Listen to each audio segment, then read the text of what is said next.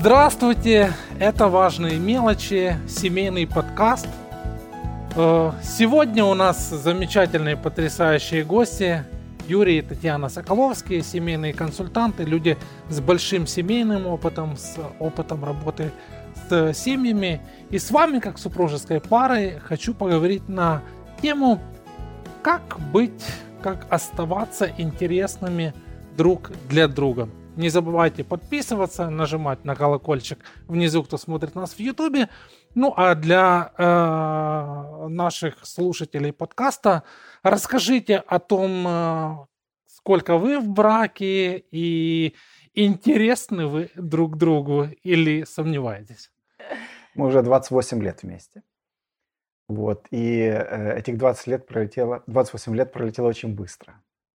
То есть я думаю, что мы интересны друг другу, потому что время летит очень быстро для нас. Вроде как вчера было, а теперь... Для меня 28 лет, они настолько насыщены именно тем, что этот человек мне был раньше интересный, но сейчас, наверное, в эти 28 раз он стал больше интересен. Потому что ты уже узнаешь не только сильные, но и слабые стороны, и постоянно что-то новое открывается. Почему складывается впечатление, что чем дольше люди в браке, чем супруги больше знают друг друга, тем меньше у них интереса или заинтересованности? Опять, я сейчас не говорю о какой-то универсальной формуле, но складывается впечатление. Да, особенно если мы с вами посмотрим на статистику для нас доступную и посмотрим на то, как она меняется, то все-таки вот этот момент с заинтересованностью в жизни друг друга, он с годами усиливается, вернее, слабеет. То есть можно ли что-то сделать, и почему это важно? Почему часто супруги игнорируют подробности жизни друг друга? Особенно, мне кажется, это у мужчин. Согласен, Юра, или нет? Возможно, да.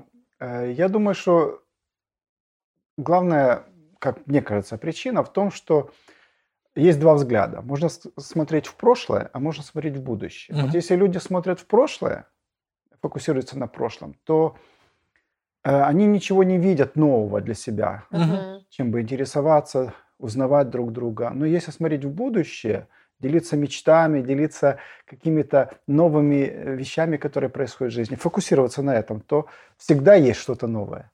С той разницей, когда вот Юра мне понравилось, как он сказал, смотреть в будущее.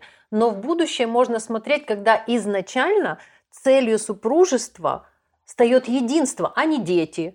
Потому что тогда все концентрируется на них. Вот я тебе благодарен за то, что ты эту фразу сказала, потому что, наверное, если бы ее сказал Юра, сейчас бы нам слушатели наши написали: «О, конечно, сейчас мужики, они там начнут заливать». Это реально вот из опыта уже нашей жизни, опыта многих других семей. Разочарование приходит на вот этот средний, самый интенсивный период времени, когда дети как бы уже выросли и как бы уже хотелось наслаждаться, а нет. Из вашего опыта консультантом вы часто сталкивались вот с моментом кризиса в семье, который связан именно с утратой интереса супругов друг к другу, когда дети уходят или вырастают, и родители уже меньше вовлечены в их жизнь? Очень часто. И это, если пара понимает и ищет помощи, то это еще самый хороший вариант. То есть у них еще есть возможность наладить, начать. Простые вещи, там не надо большой математики, чтобы это сделать. Но если человек привык уже вот к такому внутреннему одиночеству в круге семьи, то тогда сложнее. А с чем это связано? Это больше связано с тем, что интересы родителей обычно крутятся вокруг детей, или... Мне кажется, здесь может быть как раз наоборот, потому что что-то не получается в отношениях супружества, и кто-то из супругов переключается на детей, чаще всего жена. Потому что там она находит понимание, там она находит любовь, принятие, а здесь этого нет. Другими словами, можно ли утверждать, что для того, чтобы супругам вот этот момент заинтересованности жизнью друг друга не потерять, его нужно культивировать, по большому счету, еще до появления детей, а может, на этапе построения отношений? Да, я думаю, что изначально, когда люди знакомятся друг с другом, им очень интересно знать историю друг друга. Поэтому у них всегда есть много вопросов, есть о чем поговорить. А когда они уже узнали историю свою, а что дальше? Чем интересоваться? Вот здесь важный момент. Когда до брака, потом в первый год супружества идет вот этот первый такой хороший этап, когда идет интенсивное узнавание друг друга. И большая проблема пар, когда на этом они заканчивают. А когда вот он заканчивается? Ну, вот я просто Нет, всегда... он должен закончиться. Первый этап должен закончиться. Ты не можешь всю жизнь рассказывать про свою армию, потому что, ну, простите, надоедает. Не пойдет. Хорошо. Или не можешь рассказывать всю жизнь про то, как ты там в песочнице пасочки кто-то тебе разрушал, и ты обиженный. Но этот период должен быть. Мы должны вот это узнать. Потом начинается второй период, который длится, по сути, всю жизнь. Это общие мечты, это желание, это рост, это развитие, это вот уже новый этап. Но просто видишь, вот просто на этапе построения отношений людям как-то об этом легче думать. То есть, когда они еще, может быть, даже не создали семью. А знаешь почему? Нет. Ну, потому что там нет боли, там нет обид, там нет груза. Мы еще не нагрузили друг друга так, что мне не хочется... А тут уже появляется это совместный опыт. Да, надо ли оно мне? Я сейчас пойду расскажу, меня этим потом ранят. И там уже вот это такая опасная зона, в которую не все хотят идти. И если жена... По сути, что? Очень важно, чтобы жена, когда муж открывается... ни в коем случае не использовала эту информацию, не ранила его. Если хоть раз она это сделала... Ну, это справедливо, наверное. Две стороны, конечно. В обоих направлениях. Просто мужчине, по сути, тяжелее раскрываться, поэтому это более такая щепетильная зона. А скажите, насколько важно или почему важно знать о предпочтениях супруга? Потому что, мне кажется, вот это тот момент в процессе познания или узнавания друг друга, который, вот, ну, если не самый ключевой, то один из ключевых. Почему это то, что может сближать? Почему это то, что может давать супругам долгосрочное или условно долгосрочное такое посвящение? Дело в том, что человек социальное существо. И мужчина, и женщина. Мы нуждаемся в ком-то, кто был бы для нас как зеркало, где мы отражаемся. И в какой-то мере, если супруг расположен, чтобы слышать, интересоваться, он и играет эту роль зеркала. И когда... я чувствую, что то, что я думаю, что я переживаю, интересно другому, мне становится интересен этот человек, потому что я в нем нуждаюсь. И это, опять-таки, это процесс обоюдонаправленный. Конечно. То есть это справедливо как для женщины, так и для мужчины, потому что складывается иногда впечатление, что ну, это больше нужно там, для женщин, поэтому давайте, мужчина, раскрывайтесь. Но для мужчин это тоже важно. Тоже важно. Иначе одиночество станет нормой жизни. Если пойти от обратного, получается, что если я не знаю этого человека, если он мне не интересен, а свято место пусто не бывает, тогда начинается поиск какого-то интереса где-то на стороне. Вовне. А супружество тем и прекрасно, что как личность человека ты открываешь всю жизнь, и тебе интересно именно здесь. И если здесь неинтересно, ты в своем каком-то мире открываешь другие двери. Слушайте, у меня теперь возник такой вопрос. Когда люди, ну вот в браке, муж и жена, супруги, они говорят, ну вот для этого, ну не буду сейчас уточнять, у меня есть друзья, с которыми я могу поделиться.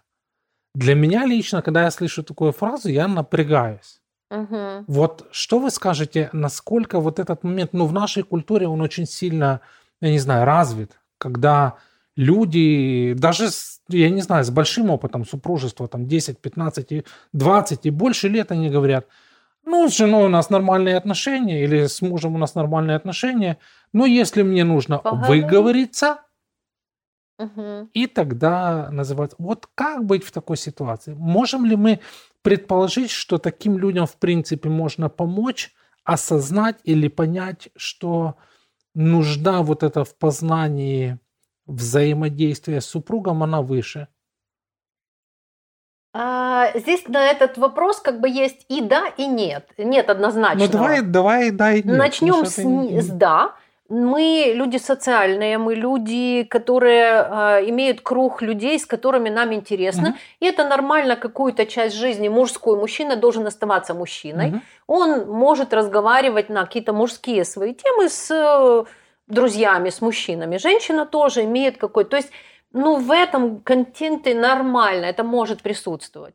Но то, что ты говоришь, в глубине, в такой вот, в своем самопознании, угу. это вот здесь принадлежит, угу. это здесь раскрывается. Потому что мне с этим жить всю жизнь, когда уйдут друзья, когда уйдет все. Угу. И дети. И дети, и все. Угу. Вот это вот здесь делается. Поэтому здесь и да, и нет. Да, тут проблема в том, что одиночество, которое мы переживаем, оно очень болезненное. Угу. И нам нужен кто-то, кто бы разбавил это одиночество. И лучше всего, когда это супруг, угу. а не друзья или кто-то еще. Потому что действительно, мы ближе всего друг к другу подходим. Никто к нам так близко не подходит. И по времени мы не настолько взаимодействуем с другими людьми, как друг с другом. Поэтому именно здесь нужно строить вот эту открытость, строить вот это взаимное познание. Потому что, как Таня сказала, действительно, есть вещи, которые я делюсь только с мужчинами. Uh-huh. Наши мужские вопросы. Я не буду с женой говорить о колесах машины, uh-huh. какие, что меня интересует. Uh-huh. Она не будет со мной говорить о том, какие платья, какие-то там еще вопросы. Наверное, она может спросить твое мнение, да. нравится ли тебе. Да, да, но я не буду говорить о трендах моды и всем таком. Я в этом не сильно разбираюсь. Но что касается наших внутренних процессов, мои переживания, мои мечты, да, желания, устремления, это здесь. И вот одна такая маленькая деталька, где реально работает вот это постоянное самопознание, должно работать, это секс.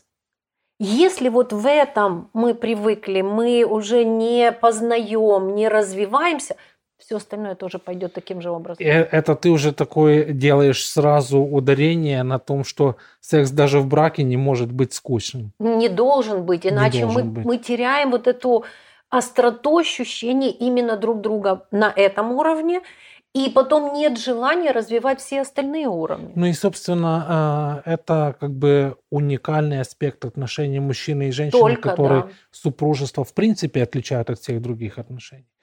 Слышите, но можно утверждать, что если, вот как ты, Юра, сказал, вот эти глубинные процессы познания мы больше склонны доверять или доверяться, открываться в них, взаимодействие с другими людьми, то мы тем самым свои супружеские отношения ставим под удар. Да. Я бы сравнила это с цветком, который не поливают. Да, он какое-то время будет расти. Угу. Если это кактус, он будет долго расти. Угу. Но, по сути, все равно у него настанет период сухости и неплодоношения. Угу. А супружество, оно должно давать плоды. Угу. В эмоциональной сфере, физической и духовной сфере. Это те сферы, где проявляются плоды наших отношений. Ну и получается, что у нас есть эта внутренняя потребность для того, чтобы реализовываться вот в этом общении. Yeah. И причем в простых вещах. Uh-huh. Это не что-то такое, там не нужно идти к психологу, это обычные вещи. А сделать законом общение в семье. Ну вот сейчас, наверное, женщины, которые нас слушают, они такие, yes. Она это сказала, а мужчины думают, опять 25. Опять вот это вот вынуждают меня к разговорам. Но я бы добавила к этой фразе общение, подходящее мужчине и женщине. Потому что разные сферы, что нужно пообщаться мужчине, разные женщины. Это бытовые, это интересы, это хобби, это те вещи, которые нас вдохновляют. Мы про разность с вами еще обязательно поговорим, но это очень хороший момент. Можно я оставлю вот эту тему для другой нашей встречи с вами? Как или каким образом вот это узнавание помогает пониманию? Другими словами, почему узнавание – это важный процесс? Это не то, что вот такое одновременное. Раз спросил, какие цветы любишь, и все. Да? Ой, про цветы мы вообще не трогаем. Это тоже тема отдельного эпизода. Это тема отдельная. Но про узнавание прошлого или узнавание, я думаю, что это настолько важно было в моей жизни. Мы жили с Юриным папой 10 лет, мы забрали его, ему уже было 80. И если бы Юра мне когда-то еще давно и вообще на протяжении жизни не рассказывал, как он жил, в какой семье он жил, какие были отношения. Эти 10 лет я бы не смогла пройти. То есть трудно было бы понять, почему нужно, можно было бы брать на себя как бы в свой адрес все те вещи, которые были в отношениях. Но это вообще не касалось меня. Это та привычка жизни, это те подходы к жизни, которые были в их семье и у папы. Поэтому мне было намного легче пройти этот этап. Вот даже до таких вещей важно узнавать друг друга, важно узнавать именно, как мы выросли, что было важно, что нас формировало. И то же самое я рассказывала всегда Юре. Но и он мне сказал, я надеюсь, что не будешь такое, как твоя мама. И это нормально, это нормально. Это с юмором. Это с юмором, да. Потому что уже была какая-то предыстория, было понятно. То есть это уже было сказано не просто там для сравнения, чтобы сделать тебя... Абсолютно нет, потому что я-то сама знаю, я не хочу быть такой, как моя мама, потому что это такой энерджайзер, который всем сделает головную боль, если ее не остановить. А я тоже где-то это унаследовала. И Юра меня останавливал, помогал и показывал, чем это может закончиться, если я буду просто вот Спасибо, это. Юра. Вот для тебя, как для мужчины, может быть, сдержанного в большей мере или мудрого, по-другому выражающего свои переживания, эмоции, можно ли помочь мужчинам утвердиться в мысли, что познание – это не просто спросить, ну, извини, Таня, я снова скажу, какие цветы твои любимые, потому что, мне кажется, в течение жизни тоже может меняться. Да? Нет? Окей, я понял, у тебя не менялось. Но, тем не менее, что это не разовое какое-то действие, а это процесс. Потому что, ну вот снова, почему я задаю этот вопрос и интересно ваше мнение, потому что, общаясь с некоторыми мужчинами, слышу фразу, ну, раньше ей нравилось, а теперь нет. И ты так и думаешь, ну так, а как насчет того, чтобы спросить? Можно вот вдохновить мужчин или подвигнуть их к мысли о том, что познание своей супруги – это процесс? Конечно, я думаю, что это как можно сравнить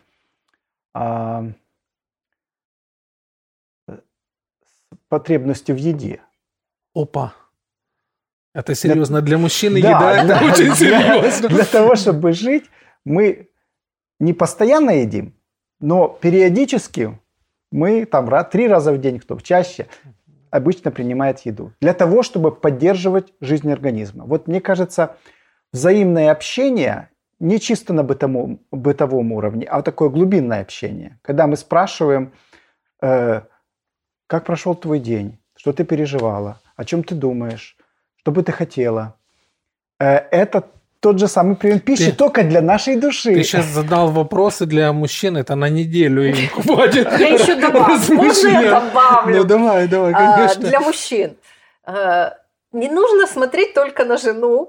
Смотрите, вот перед вами ваше супружество. Его надо кормить, поить, заботиться. Это как ребенок. Это как ребенок, который вот сидит между мной и Юрой. Для того, чтобы он развивался, было супружество как объект, обои должны его кормить. Ага, хорошо. И для того, чтобы мое супружество жило, я его должна кормить. А так как часть этого супружества Юра, я должна кормить себя и должна кормить его. То есть получается, что 2 вовлечены в этот процесс познания. Обязательно. То есть не может быть такого, что там один постоянно интересуется. И вот эта вот мысль, что я ответственно тоже кормить себя. Я как личность должна быть ему интересна. Что же он будет познавать, если я не расту, если я не развиваюсь, если я ничего не... Так, и это сейчас не реклама курсов там саморазвития. Нет, абсолютно. Это то, что я читаю, это то, как я совершенствую свои там кулинарские способности, где я развиваю там в той сфере, которая мне интересна. Но и это справедливо для мужчин тоже, потому что сейчас ты говоришь там как от имени женщин, но мужчина тоже он должен находиться в этом процессе. Мне нужно, чтобы человек, с которым я живу, он мне был интересен. Потому что если я потеряю к нему интерес, если там нет роста, развития, у женщины тоже теряется к мужчине, потому что она хочет его уважать, она хочет им восхищаться, и ей важно, чтобы он хоть в одной области где-то рос, где-то развивался. И желательно, чтобы это не только живот был. Да? Ну да, потому что у нас обычно после того, как мы женились, у нас тут нормально так рост происходит. Это как раз то, что ты говоришь, в супружестве вот это приостанавливается. Мы уже как бы понимаем, что мы вместе, понимаем, что в одной лодке. Просто у нас же еще, видишь, это опять-таки в нашей культуре часто люди говорят так, а куда уже денешься, да? Особенно вот когда... И это можно слышать как от мужчин, так и от женщин, потому что там вырабатываются какие-то привычки, у людей есть какие-то обязательства, иногда даже финансовые, да, такие прямо иго какие-то. И вот они остаются в этих отношениях без какого-либо желания не то, что развиваться или познавать, а даже вот, ну, как бы... задавать простые, как ты говоришь, там банальные вопросы, с одной стороны, типа, как прошел твой день. Вот. И еще мне вот кажется, что вот этот момент пренебрежения, опять, иногда и мужчинами, и женщинами, это бесполая такая проблема, что мы перестаем их задавать, успокаиваясь вот на том, что у нас есть. Ну, как бы, а вы не хуже. Да-да-да. Типа, ну, нам же по большому счету сейчас ничего не угрожает, поэтому можно расслабиться. Приближаясь уже к завершению нашего разговора, насколько справедливо было бы сказать, что внутренний мир супругов и глубина близости, вот мы сегодня несколько раз касались этого момента, что они взаимосвязаны. То есть влияет ли вот этот процесс познания мужа жены и жены мужа на то, как они близки или не близки? Ну, это способствует общению, взаимное познание, такому сближению друг с другом 100%. То есть мы как бы проникаем друг в друга. Когда человек делится со мной, она, супруга, делится своими мыслями, чувствами, и я их принимаю такими, какими они есть, она чувствует, что я становлюсь ей близок. То же самое обратно по отношению. Тут главный момент, что очень часто, когда мы делимся чем-то или слушаем кого-то, чаще всего, когда мы слушаем кого-то, мы начинаем оценивать. Ты думаешь правильно или неправильно, ты чувствуешь 100%. Правильно или неправильно. И тогда вот это... нивелируется, закрывается. Да, это все закрывается, и тогда люди движутся параллельно по жизни. Вот, мне кажется, вот эти оценочные, к которым мы привыкли, суждения по поводу того, что я слышу от человека, это очень опасный момент в этом. Он препятствует взаимному сближению, люди просто останавливаются на какой-то дистанции друг от друга и так по жизни идут. А попытка сблизиться, эта дистанция может она попытка сблизиться, вот эти иголочки снова как бы они чувствуют эту боль. И уже есть страх. Я ближе подходить не буду, я больше говорить не буду. Если хотя бы один из партнеров захочет что-то делать, есть ресурсы, есть книги, есть возможности что-то узнать и медленно-медленно маленькими шагами что-то менять. Здесь нельзя вот так, вау, как круто, давайте все, особенно жены. Наслушалась, начиталась, пришла и начинает уже строить. А муж сразу, не-не. Поэтому если что-то менять в этой области, менять медленно, мудро, нежно, но с целью. Для чего я хочу это сделать? Ну, я так понимаю, это уже прямо лайфхак от Татьяны Соколовской. Если что-то менять, то потихоньку, осторожно. Потихоньку. Юра, давай тогда от тебя напутственное пожелание для мужчин, которые вдруг услышали о том, что жена вдруг захотела такого особенного сближения, захотела вдруг освежить интерес. И мужчины иногда напрягаются по этому поводу. Я думаю, что нужно выключить в мужчине, есть такой механизм внутренний, что с этим делать. То есть, когда он слышит что-то, о чем-то говорит его жена, у него сразу включается этот механизм, что с этим делать, что он от меня хочет. И вот здесь, мне кажется, это есть у всех, у меня это есть. Я с этим боролся очень много лет, да и сейчас оно проявляется. Вот если Таня начинает говорить, все, я понимаю, что это же не просто так. Это не просто, чтобы я послушал.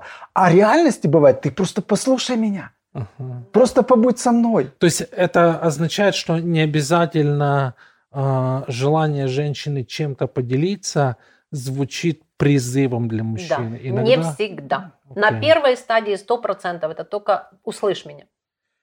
Друзья, слушайте друг друга и будьте интересными, оставайтесь интересными друг для друга. Это подкаст «Важные мелочи», наши замечательные друзья, семейные консультанты Юра и Таня Соколовские. Спасибо за то, что нашли время, и спасибо за интересную беседу. Спасибо.